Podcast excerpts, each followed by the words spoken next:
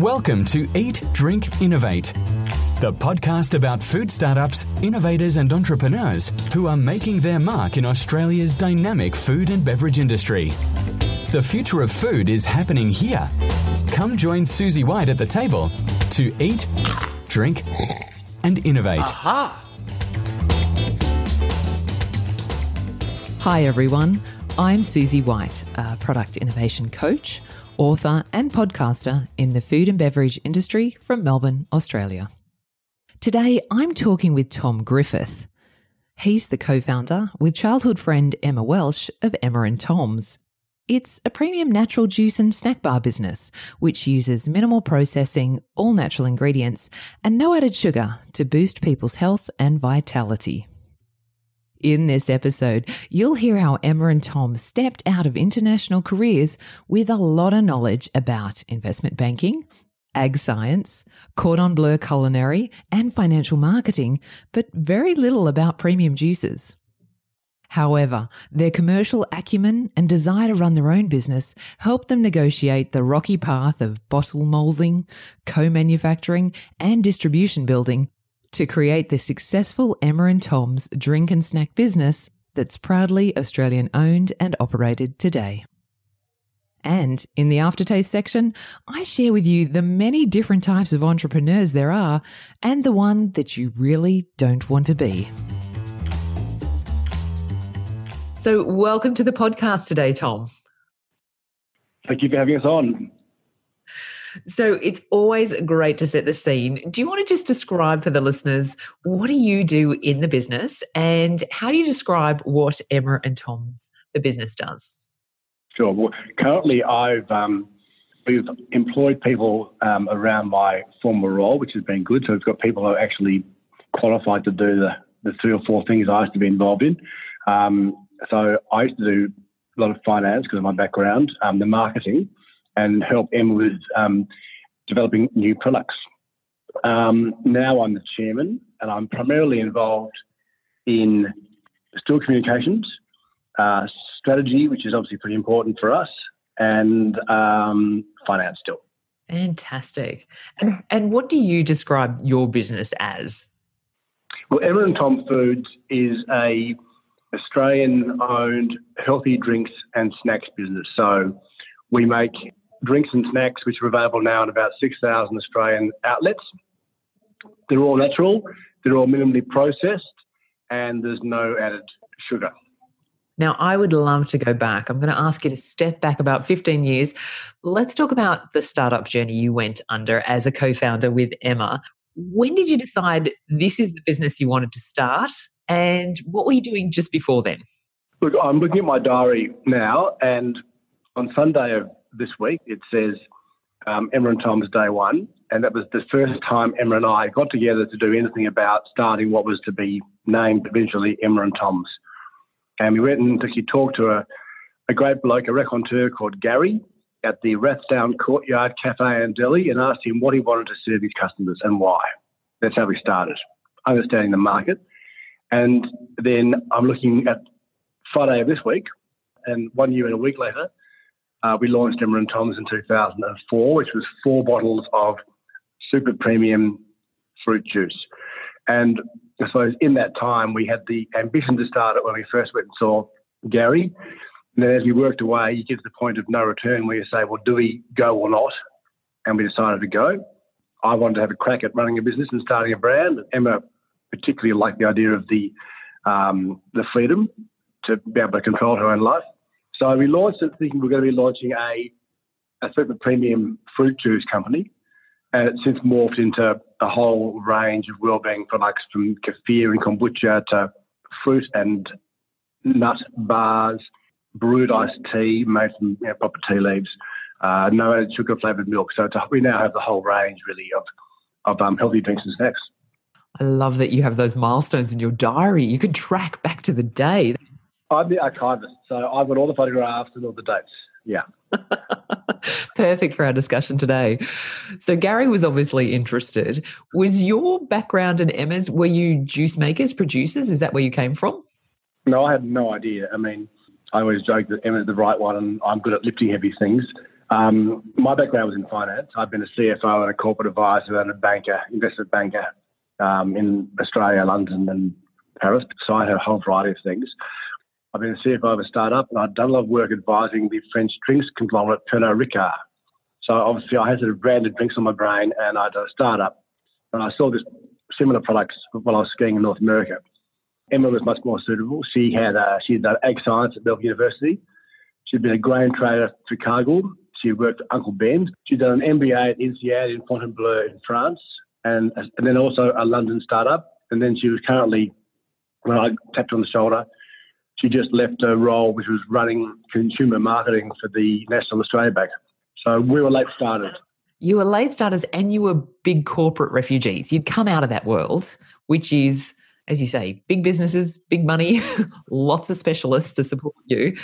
Apart from talking to Gary, who was obviously interested in the juices, how did you even start? I mean, where did you go to, to first source your product and get that made?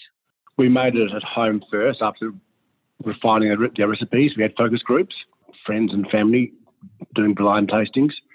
We obviously you've got to start. I mean, Emma would say it's like pulling a thread. Um, you've got to get a bottle made. We wanted a square bottle, so we found a bottle manufacturer, and they agreed with no fee. It would normally would cost you fifty thousand bucks at least for a, a, new mould to make a square bottle for us. We just showed them a, a spreadsheet, all just totally made up, and they bought that. And then, of course, people who make bottles send bottles to bottling plants. So you go, where's some plants? And we started with the smallest, slowest, oldest line in Victoria and we then had to refine the recipes by using commercial grade fruit rather than the nice stuff in the Melbourne markets. And of course, they tasted terrible. Had to reconfigure the recipes and work out whether you used frozen banana or banana that was aseptic or banana that was from the Philippines or Australia. And you, you know, we obviously aim for Australia and you have to find the best ingredients because if one ingredient doesn't taste quite right, it does mar the entire product, even if it's only a you know seven percent component. So we did, then did, did trials in the factory. We found a designer, um, a mate of mine in Canada, put me onto a Melbourne guy of all things. We found a distributor. Uh, as it turned out, my best mate's stepbrother's girlfriend's stepfather bought a, dis- a distribution company, and we convinced him with a PowerPoint demonstration to take us on. So we sort of had all the plates spinning. And then we got down to the sort of month before we were going to start, and the bottling plant phone said we can't do it. And we said, well, why not? And they explained that obviously putting a, a label on a square bottle has to be quite a precise ac- action, as you can imagine. Otherwise, it would go around the corner. Whereas on a round bottle, you just wrap it around. The bottle spins on the line, and 120 bottles per minute. Our old-fashioned plant didn't have the sensing gear on the label machine to pick up the bottles as they spun past to wipe the label on. So then we found a contract labeller in Melbourne, which meant we were shipping air because the bottle was going from the bottling manufacturer to the contract labeller to the plant. But, but, but we, you know, it got us going and we launched and we had 8,000 bottles of juice. And of course, we didn't have any customers. no. So the magic spreadsheet and the magic PowerPoint certainly did the job with the suppliers. And I'm thinking that that's quite unique. Also, you sort of sticking to your guns about the the square bottle because a lot of startups I've spoken to get pushed into, well, that's the stock that's available, just run with it. But you actually really from the get go push for a very original product, a very unique product. Yeah, and that year of planning, uh, not just the bottle, but everything else that we thought about and decided upon, we are still um, referencing today, literally. So the planning was important. As I said, actually, there was, a, there was a juice company who can remain nameless who did just what you explained, and they took the took the round bottle and they did a sort of a quick label with somebody who was their mate's friend, and it never got traction. So um, I'm not a brand expert, but that's obviously a component of brand and giving the product presence on the shelf. There's a thing they call pop. If you look at a say a bank of fridges in a, in a service station, what's going to pop out at you, or does it all just blend in? So we've, we've always been working on that. You know, the way to communicate. How do you get them quickly? It's hard. And for you getting that right early on has really stood the test of time. You still have that square bottle. It is absolutely part of the uh, Emma and Tom's brand identity. So unique. That's right. And the labels uh, um, evolved. We've probably had about three main forms of the label, but they've all remained true to the original idea. And everything's transparent. Even the cap is transparent. So our sort of our main middle um, attribute is being straight up. Let's talk about that. There's something not just in the labeling and the look of the product, as you say, that's really natural and real and authentic. How is it that you came to the brand name? I mean, you are the Tom in Emma and Tom's. What's good about that is Emma and I can walk down Bourke Street and no one recognises us. So the brand doesn't require us to do a sort of a Branson and a tap dance around it.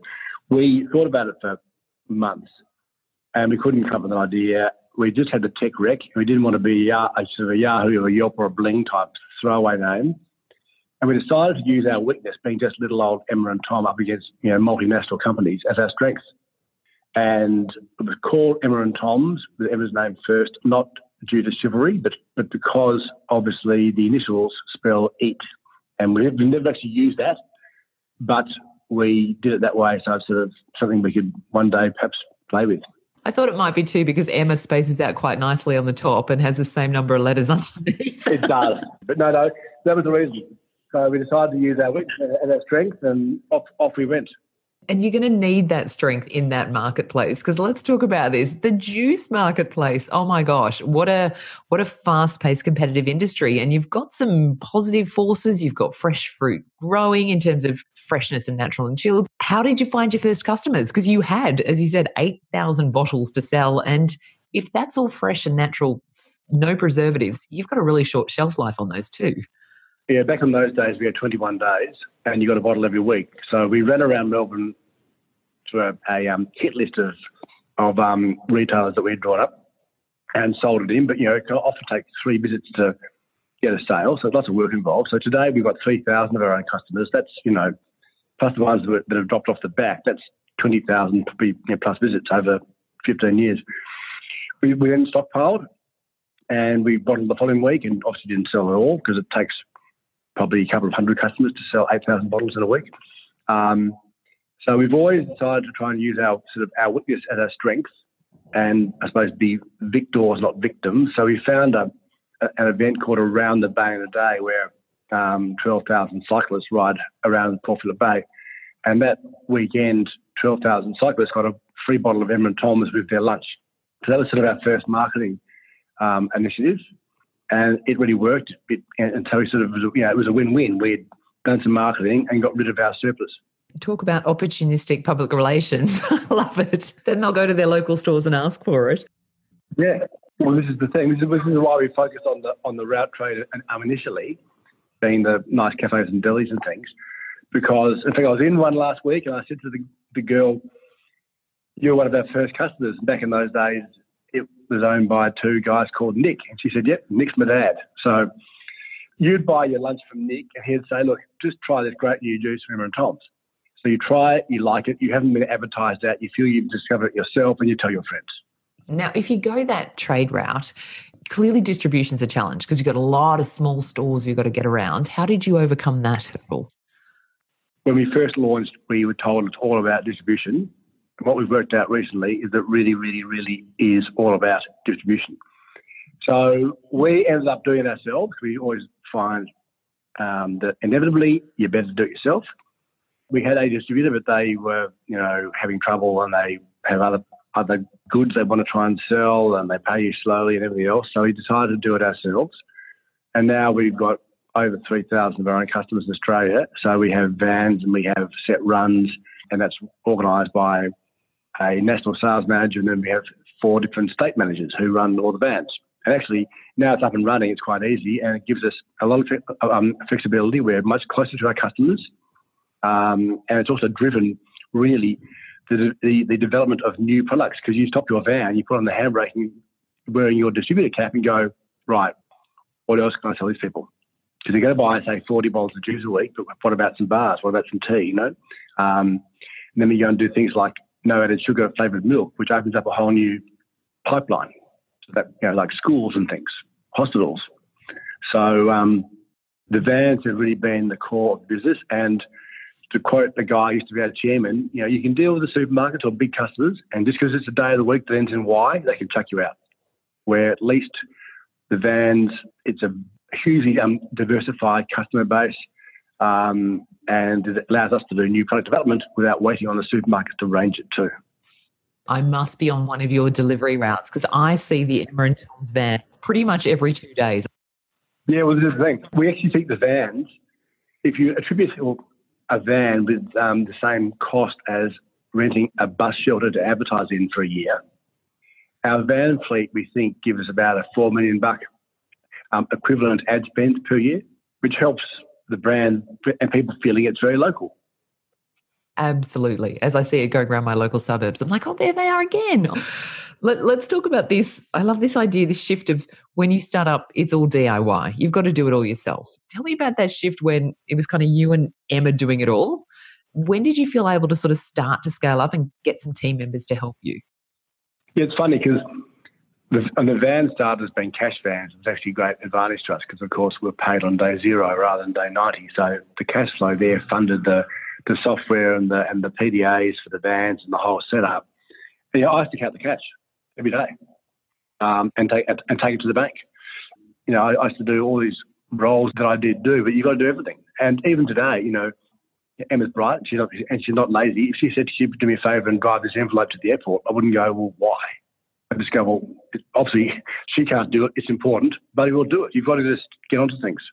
And let's talk about your and Emma's roles because co-founders is tricky. That's a tricky relationship. Who does what and and how you decide, you know, the future of the company. How do you manage your relationship and what you each do in the business? I mean, people sort of say, "Are you married?" And by the way, we're not. We're not partners. Um, she's got a son and a husband. And I've got two young daughters. We put it down to three attributes um, because we've, you know, we've all seen business partnerships break up. So we say it's down to three things being trust, respect, and a shared vision. And we make decisions based upon what's better for the company or the customer or the, or the products, not for us. We treat the staff like they're equals. There's no upstairs, downstairs. Just because our name's on a bottle doesn't mean we walk around the office with any other attitude. So today, Emma runs the business day to day. What I, do is takes about probably two to two and a half days a week with Emma and Tom's. So it is quite a remarkable thing. It's lasted this long. We sort of sit in the office and chat rocks to each other, but we get along fine. It's time for a quick break now to thank our sponsor. When we come back, you'll hear how and why Emma and Tom expanded their products beyond natural juices. I'd like to say a quick thanks to today's sponsor who helped make this podcast possible the Monash Food Innovation Centre. They can help you fast track and de risk your new products in the Australian market or export markets like China. Did you know that only one in 10 food and beverage products survive the first year of launch? That means 9 out of 10 fail if you'd like to be one of those businesses that gets it right, then the Monash Food Innovation Centre can help. It has cutting edge technologies, product development services, and runs capability workshops to upskill business owners and employees in the art and science of food innovation. Whether you're a food startup or a large corporation, check them out at www.foodinnovationcentre.com and see how they can help grow your business through innovation. Welcome back. We've heard how Emma and Tom started making fresh natural juices and took back control of distribution with their own fleet of delivery vans. And more recently, they've launched a host of nutritious snack bars, protein, and superfood balls. And so I asked Tom, how did they know what products to launch? We look at we look at the market. We look overseas. I mean, Emma saw a certain nothing seed slice that had been made by a cafe, and she basically bought it and reverse engineered it and had it made commercially. Um, Emma is very good at product. That'd be her sweet spot. Um, you know, we, we did an orange quencher, which is basically orange juice and a bit of water with some stevia, and that could be a bit bland. So once Emma then add some some Tahitian lime and a bit of passion fruit to it to give it that little bit of acid. So it's, it really often is the balance of the, the sugars and the acids um, to give that sort of mouthfeel. You've got to be not afraid to bin some things if they're not working that well, because obviously if you've got, for example, 10 different drinks in a fridge and one selling at half the rate for the other nine, you're doing yourself and the shop a disservice. So you've got to rotate that one out and put a, a better one in. Just release some kefir waters, which might mean some other products go. Um, so you've got to be prepared to essentially cannibalize yourself to grow, to quote Steve Jobs. Yeah, and having having that portfolio, as you said, in drinks and in snacks lets you do that. Whereas if you were that one hit wonder, it's in, it's out, it didn't perform, whatever, you, you're sort of fighting to keep that territory the whole time. Let's talk about the snacks because that's a whole different beast. I can understand drinks, you'd, you'd have bottle producers, you'd have labeling, you've had contract manufacturers all set up. Then you go into snacks. That's a whole different kettle of fish. Did you have to set up a whole product supply chain again for that? So all of our products are made by third parties, and we just pay a toll, you know, twenty odd cents, what it is, per product to have it made in their factory. So that's the that's the their overhead divided by how many of the products per hour. It wasn't too hard. We actually put the our first life bars, they were called then, into the route trade, and one of the Woolworths buyers saw them and picked them up and put them into Woolworths, and they've been there ever since. They're one of the better selling products in the Woolworths health food section. People wouldn't buy two juices; but they might buy a juice in a bar at a cafe, they might buy a coffee at a bar. Um, it helps us during winter when obviously drink sales are lower than into the middle of March. Um, and it's back to that thing where you're driving a van and you, you stop and think, well, what more can we sell these people? And they've been a great thing for us. You know, a whole pallet of bars, in a, in a, a cost sense, is worth sort of $20,000 and can sit in the garage for a year and a half a pallet of juice is worth about two thousand bucks, and needs to be kept chilled and last about two months. So if you look at a on a freight type um, distribution level, bars and snacks are obviously lighter and higher value. It really balances out your portfolio and almost de-risks it. Let's talk now about um, how high is up for this business. What are sort of your, your, future aspirations for this for this business and brand? We want to be um, the leading Australian healthy drinks and snacks business. So notice my phrase there, the leading Australian, not Australia's leading. We have grand plans, of course. Um, we enjoy the business. There's a lot we can do still. We've got a, long, we've got a long, long list of new products and new um, avenues to pursue. Uh, we can do better in the grocery sector. We've started selling to Costco and Taiwan, which has been going okay. We're working a bit harder to do a, a better job with our online sales and our, our shop. So there's a lot. There's, I mean, the, this whole area is obviously ripe for growth. The sector itself is consolidating quite heavily at present. Consumer tastes are definitely swinging more our way. We've just got range, for example, by um, Caltex nationally.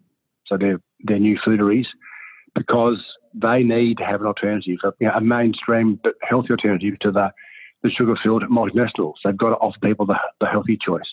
And we sort of figure that where the sort of the as good as home homemade, you can't make it at home, but you can you can buy it in major retailers. That's sort of our, I suppose, what our products are.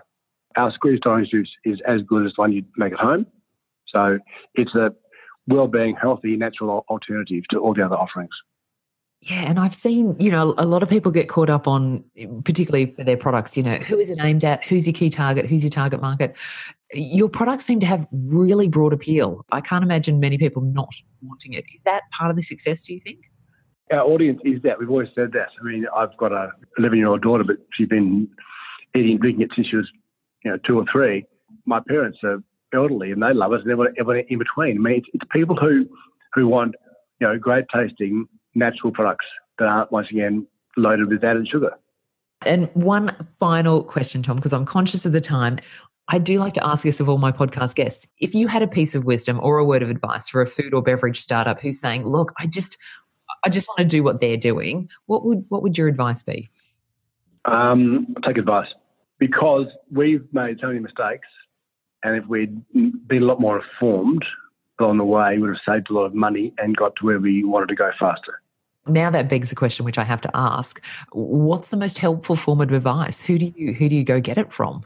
No one gives you the silver bullet, but you you get bits from everyone. I mean, we, we had an advisory board for some time. We had a girl called Carolyn Creswell on that who started Carman's Muesli. We had a, senior private equity professional on that who's obviously seen a lot of companies.